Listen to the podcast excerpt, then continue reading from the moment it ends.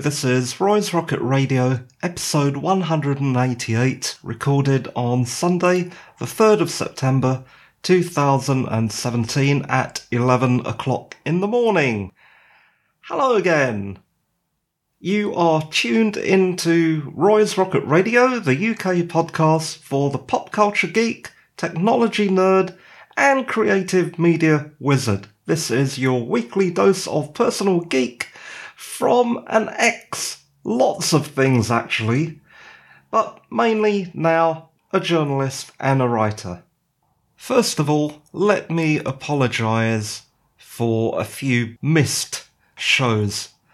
My excuse is that there has been a good reason that I'm not prepared to talk about just yet.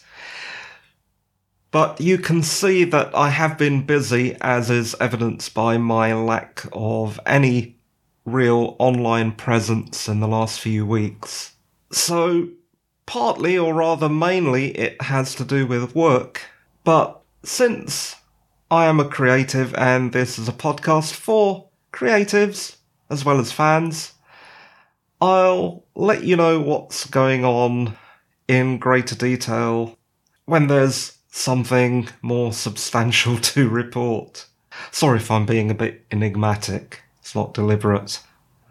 Actually, on that subject, on creatives and creativity, it's important, especially if you are new to the show, that you know that this podcast tries to go a little further than the usual geek cast.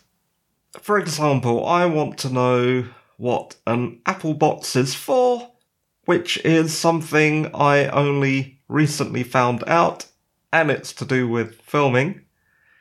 Or why would you use Super 16mm film? Or what SDK or engine was used in a particular video game? Or how to be a better journalist? Or how to be a better author?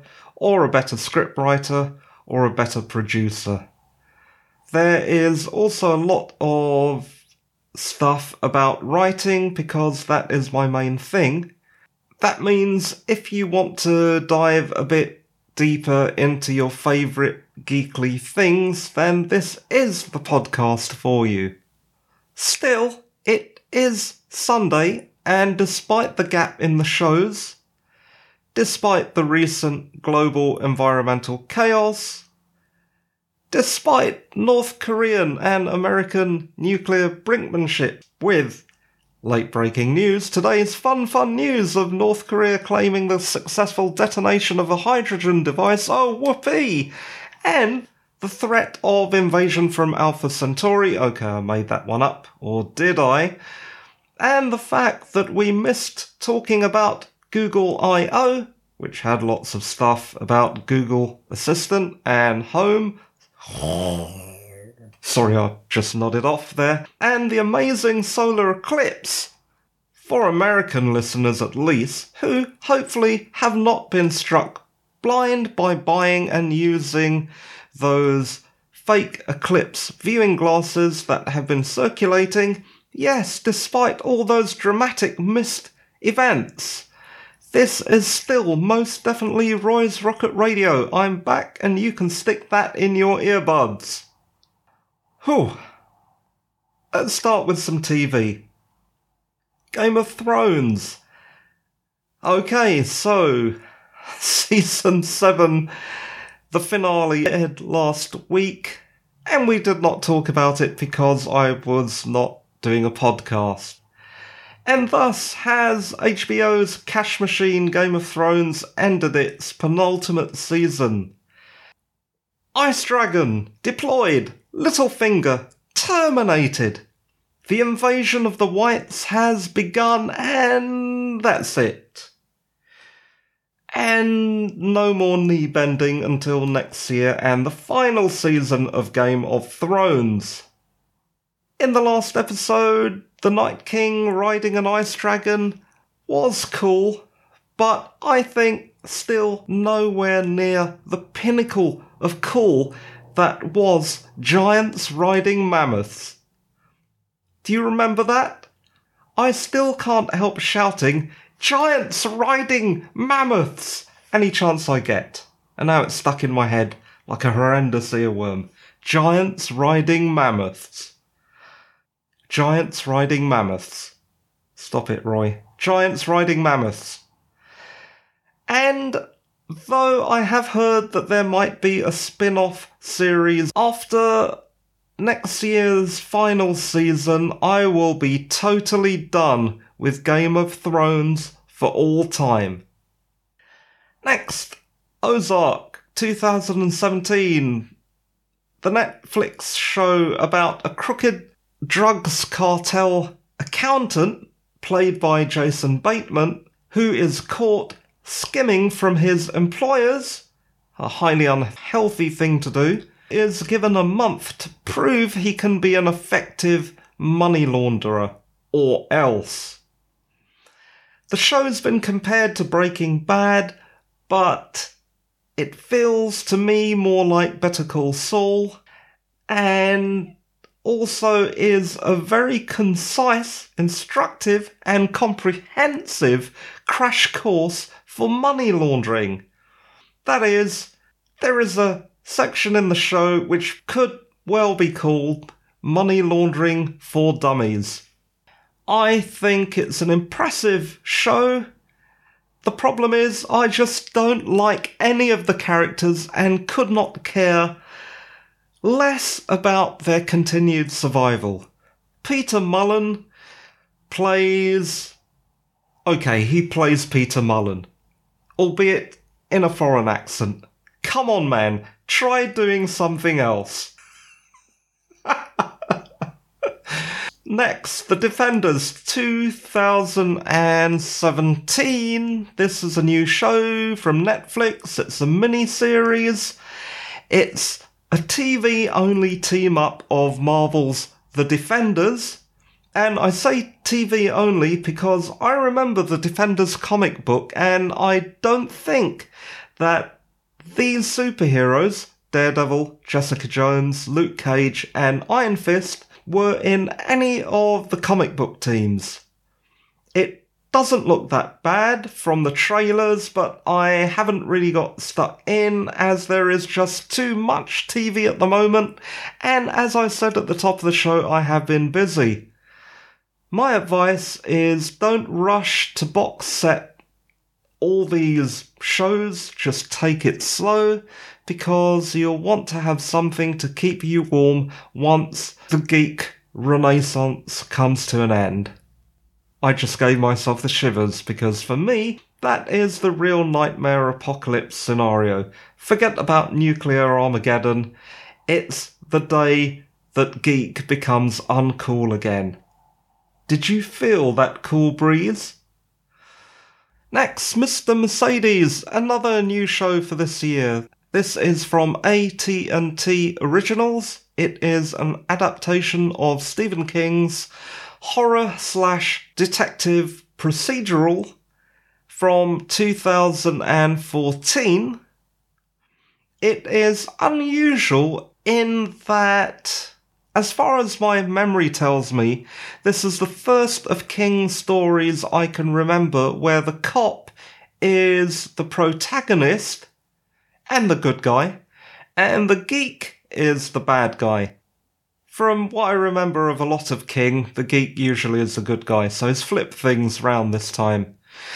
Brendan Gleeson is great as beaten up, aging Irish emigre Sherman tank of a cop trying to solve the mass killing that ended his career. The method of killing may unsettle some as it is the same method employed by a lot of unpleasant groups over the last year. Regarding Gleeson's acting, as I said about Peter Mullan, he is hardly stretching himself. He plays these characters all the time. But it is a joy to watch him playing this particular character. And I think it is one of the better adaptations of Stephen King's works. Next, The Sinner from the USA Network. This show kept me guessing until halfway through the second episode. So, despite that not bad, Jessica Biel plays a housewife who randomly murders a stranger, and we find out later she has gaps in her memory, hence the suspense. There are lots of themes going on here, including impulse murder, date rape, sexual slavery, a really fascinating detective played by Bill Pullman, who always plays fascinating characters. Unless he's playing the president, then really quite boring, as in Independence Day. And also features a very, very nasty surrogate relationship. So there is lots of stuff to get stuck into. The plot, now, as I have already said, thematically it's very interesting, but they give the game away around halfway through the second episode. And unless something really weird happens, then it's going to be a bit of a disappointment. Although, although recently I was thinking about how a plot that is complex but also fairly obvious could be turned on its head to surprise the viewer. Do you know what I mean by that? When you think you know what's happening, but really you don't. A relevant example could be a film like Memento from 2000, which is almost a masterclass in making the audience feel wrong footed. And also could be compared to The Sinner because it is to do with the unreliability of memory. So maybe I'm judging the show a bit too harshly. Next, The OA. Produced by Brad Pitt's Plan B Entertainment and Anonymous Content and distributed by Netflix again. This was co created and written by Brit Marling, who also stars in it, and Zal Batmanglij. It's got Batman in it. I mean, how cool is that? Anyway, back to the show. Enough focusing on trivialities. This is a reality bending, multi genre mystery, horror, fantasy, sci fi thriller.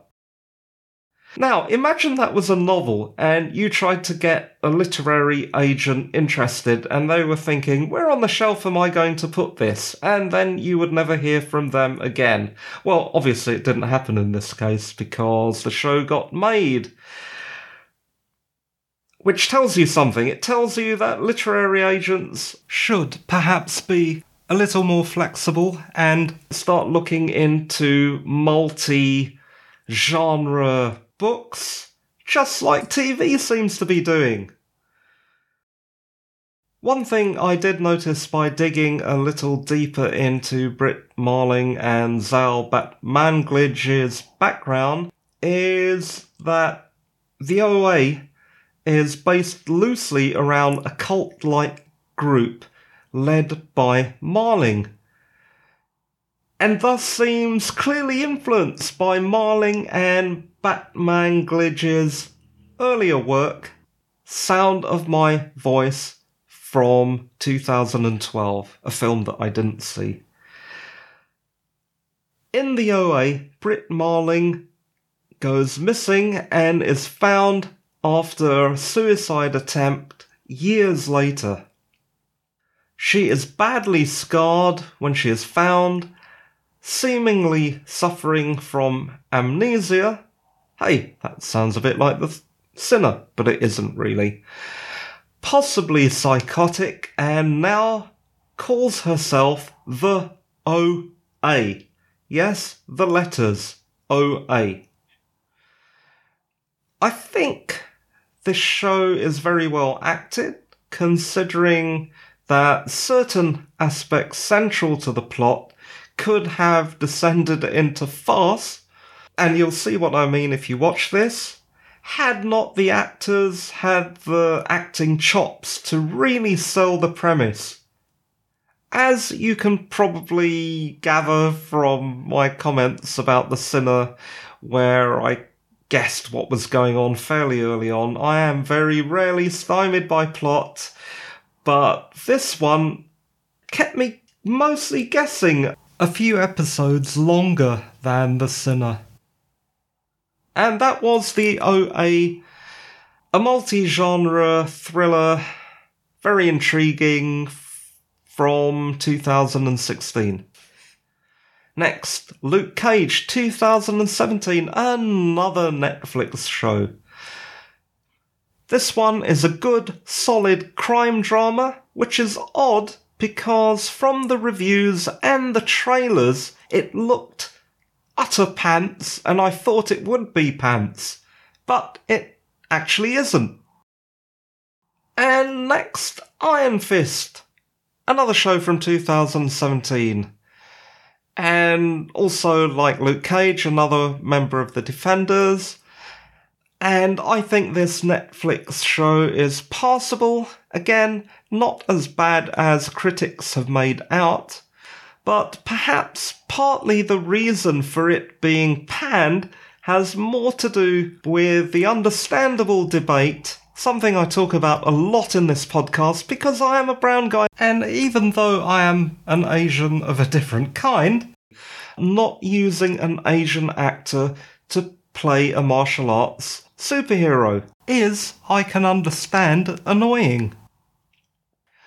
The argument was that the character was white in the comics, but such a minor character, much more so than Nick Fury, who was also changed from a white guy to a black guy. So why not do this again and make him an Asian character? I don't know the answer to that, and unfortunately, the actor who plays Iron Fist, Finn Jones did not make any friends with his frankly naive statement on the show's lack of diversity in casting of the main character. Yes, there are plenty of secondary diverse characters, but so what? It's 2017 and we want to be in the driving seat for a change.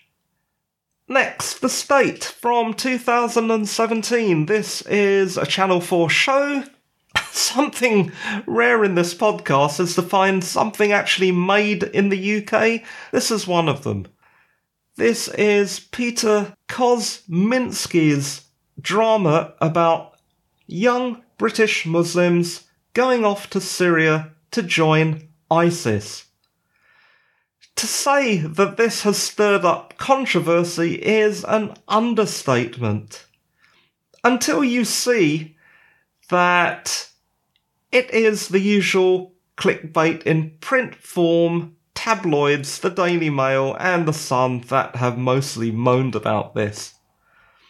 Actually, it's very good and very well researched, especially from a UK point of view it also feels a lot like a real life version of The Handmaid's Tale. The characters, POV, the music, the tone, the filming, all of it are obviously meant to make you see things from their viewpoint and even, disturbingly, empathize, even if you don't agree with them. And I think that's a really brave move by Kosminsky. My problem with it is that you don't see how the characters became radicalized in the first place.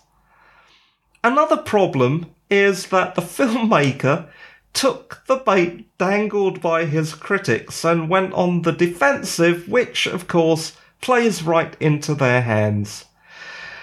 What he should have done was kept his cool, kept his mouth generally shut, and just let the art speak for itself. Also, I have read some of the interviews with Kosminsky, where he admits his ignorance as a middle class, middle aged white guy to not fully understand the experience of being poor, young, working class Muslim, and in Britain today as a catalyst for radicalization. So maybe that's the reason the show starts off after this point? The drama, if you haven't seen it already because you are not in the UK, looks like it will be syndicated absolutely everywhere. So if you are in the US and my chat about this show has piqued your interest, you will be able to watch it at some point. And if you are in the US, because I know a lot of listeners are, it would be nice to know what you think of this show. And that was The State. The next show I wanted to talk about was Manhunt Unabomber. This is a show on the Discovery Channel in which Sam Worthington plays real life character James R. Fitzgerald, who is the FBI profiler who helped catch Ted Kaczynski, the Unabomber, played amazingly by Paul Bettany. It's okay, I think, but after having heard the real James R. Fitzgerald on Terry Gross's NPR show Fresh Air, I'm guessing that huge liberties were taken in dramatising what really happened. And listening to that interview has put me off this show a little. And finally, the last show that I wanted to talk about today is Halt and Catch Fire from AMC. This is the latest season, season 4, and it is an absolutely excellent retro computing drama. It charts the course of the Silicon Age, and this is one of those shows you just can't miss especially if you are a tech nerd like I am. If you are following the show, well, guess what? Yes, it's Joe and Cameron again. What's up with that? Although the show really isn't mainly about Joe anymore, as it was in the first season, there is something really fascinating about how his character has been written. I think it's fairly obvious that for the writers of the show, they have the most fun with Joe. A very versatile and peculiar character. Okay, and back to the show. In this season, we are now at the beginning of the internet age and the early browser wars, and then the search engine wars. And that's it for shows this week. Just had a couple of comments on a few things, and then we'll move on to movies. Let's start with The Sinner and The OA, which are both great shows. Apart from a trend I have noticed of using pretty young white women as the protagonist. Actually, I could name other shows that do this too. And it is great that diversity now includes female protagonist leads. For example, Doctor Who. And not just white males, but showrunners. You must try harder now. I want to see protagonists who are not white. Sure, Luke Cage. But also, what about disabilities? Make an effort. The other thing that I've noticed, and this isn't particularly new, is the sheer number of British actors playing the leads in US shows. It is amazing. For example, going back to Iron Fist, not only is the lead a British actor, so is the secondary character and love interest. Amazing. We are just filling up the ranks of American shows. And finally, last observation of all the shows that I have previously mentioned, my favourite and currently still running is Halt and Catch Fire. That is my recommended view. Tell me what you think. Watch an episode or two and get in touch. Okay, that's it for TV this week. Let's talk about some movies. First, The Lost City of Z from 2016. This is based on a true and incredible mystery about a lost city in the Amazon and an explorer's adventure to find it. With a background in cartography, historical research and exploration, and an obsession with films like the Indiana Jones series, I am the poster child target demographic for this film, and guess what? I gave up after half an hour. Oh, the acting seems off, really off. The story, which should be amazing, seems mired in drudgery and boredom. And the thing that really stopped me watching was one particular scene which was ripped right out of Werner Herzog's Aguirre, The Wrath of God from 1972. I think that was the point where I just gave up. I think I know what went wrong it is to do perhaps with the delicate balance between telling the truth of what happened, because this is a true story, versus making a good film. Disappointing overall, but if you are still interested, here are a few articles you might like that I have found when I was doing a little background reading into the factual story behind the film. One is from the New Yorker magazine, and the other is from the National Geographic Channel. If you're interested, just go and download my show notes and you'll find those articles. But I'll just mention the title of the articles just in case you want to Google them instead of actually read my show notes, which is a pity and your loss. But the first is The Lost City of Z, colon, a quest to uncover the secrets of the Amazon. The next is just called Famous Lost Cities. Okay, next we shall talk about Da, da, da, the Fate of the Furious 2017. In this, Charlize Theron is a psychopathic hacker who ensnares Vin Diesel, and this means The Rock and Vin Diesel's team have to come to the rescue, and it is utter rubbish. Even with the wonderful Charlize thrown in as fan service to nerd hacker boys. Well, like me actually. It is terrible.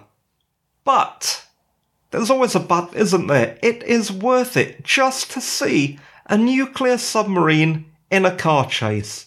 I think in one of the previous films, probably the film before this, it was a jumbo jet in a car chase, but this time it's a nuclear submarine.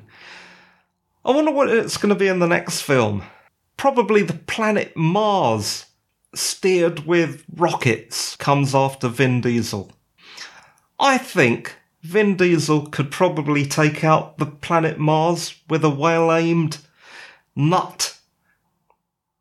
Next, The Space Between Us 2017.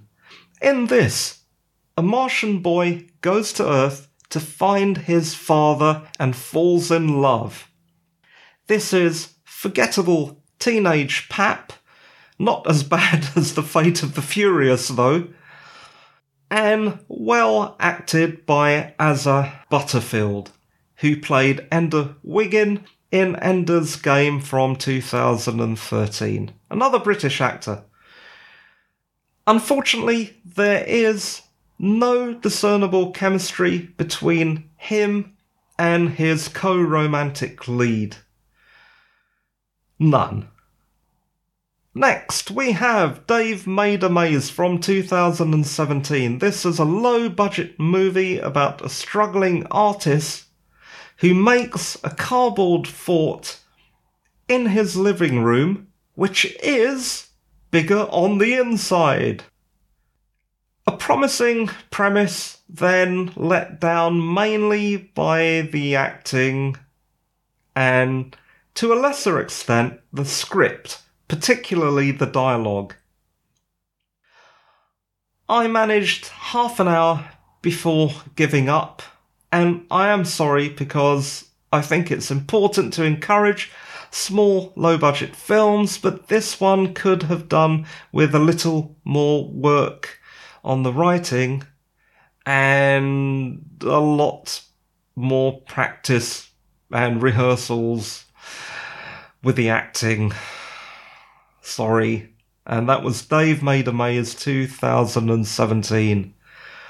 In this, a right wing separatist militia begins an insurgency campaign in ethno diverse cities in order to force the US Congress to allow their southern states to cede from the Union.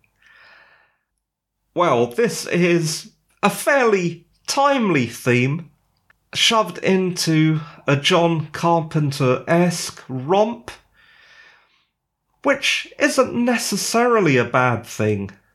A streak of surprising nihilism raises it above a mere Red Dawn ish 80s copycat flick.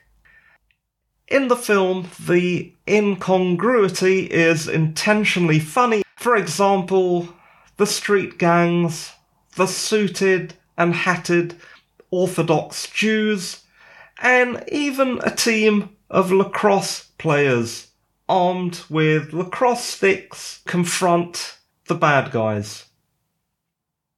Again, Dave Bautista as a secondary character, like in his portrayal of Drax in Guardians of the Galaxy, gets a lot of camera time and proves he is a great actor. I would recommend this film. It is enjoyable in a stomach churning and unpleasant manner, which will make sense when you see it. But let's leave that for now and go on to Morgan from 2016. In this, Kate Mara is Lee Weathers, a risk management specialist who manages risk with extreme prejudice and is sent to investigate a problem with one of her company's biological assets. In this case, an artificial life form called Morgan who looks just like a teenage girl. This film feels a bit like a cranked up action horror version of something like Ex Machina from 2015, but not quite as memorable.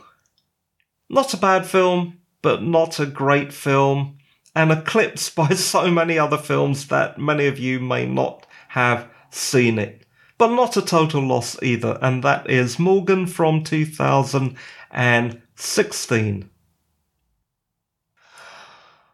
Oh, I am running out of juice now. This has been a long podcast for me. But we are near the end, and the last film to talk about this week is Despicable Me 3 from 2017. This is less offensive than Despicable Me 2. And if you want to know why I thought it was offensive, you'll have to rewind to an earlier podcast. But Basically, I thought it was incredibly racist, but also not as good as the first Despicable Me movie or the Minions standalone movie. If I was forced to find something great about this movie, I think that the Minions secondary plot is the best thing in this film. So again, not terrible, but not fantastic, and best for the Minions. And that is it for films this week. I just have one more thing to talk about and we're done. I did manage to find a really useful article for journalists who have the unenviable and constant task of pitching to editors, which is never any fun. The article is called How to Pitch Articles to Editors, and if you type that into Google, you will find the Guardian article, but I have also put the hyperlink in the show notes if you can be bothered to read them. And with that last semi grump, that is the end of the show this week. How to find me? You can find my business site easily. It is roymathur.com. That is R O Y M A T H U R.com. My blog, which is a hideous mess, but I am trying to fix it, is roymathur.wordpress.com. R O Y M A T H U R.wordpress.com. I am on Twitter. My Twitter handle is amazingly at Roy Mathur, at R O Y M A T H U R. Now, I've repeated my name about a million times now, so you should remember it. On Twitter, I also use a few hashtags. One for the show, Roy's Rocket Radio, or one word. Another for my semi regular moans, and that is Technobilge. T E C H N O B I L G E. See what I did there? I mixed my interest in tech with my interest in sailing and my constant and even annoying to me moans. And finally, there is a hashtag villainy prevails. I don't have to spell that out. And that is the captain's own hashtag. Yes, if you didn't know, there is someone called the captain who I claimed was the presenter of this podcast, somewhat embarrassingly, but I am a geek. What do you expect? Okay, there are other links. There are many links to just about every bit of social media you can think of, and they are available via my blog. That was roymathur.wordpress.com. If you like the show, please tell someone about the show. Someone you like. Say, this is a really excellent show. You should listen to it. If you don't like the show, if you slightly hate the show, if you despise the show, tell someone you don't like about Roy's Rocket Radio. And then they won't thank you about it, and then they'll be upset and slightly sad, and you'll have helped me, and you'll have helped yourself in a very negative, Sith like manner. And that's it. Please review the show in iTunes. I cannot emphasize this enough, and no one actually does it, so I don't even know why I'm saying it now, but please, if you can find it in your heart to review the show in iTunes, that would be an immense help. Even more than sending me a suitcase of money. Well, you know, actually, I take that back. If it's about a million pounds, then I'll take the suitcase of money. But if it's any less than a million pounds, a review in iTunes, please. And that is it. This was Roy's Rocket Radio episode 188, recorded on Sunday, the 3rd of September 2017, and the time at the end of the show is 11 56 and 12 seconds in the morning. Enjoy the rest of your day and bye for now. Bye.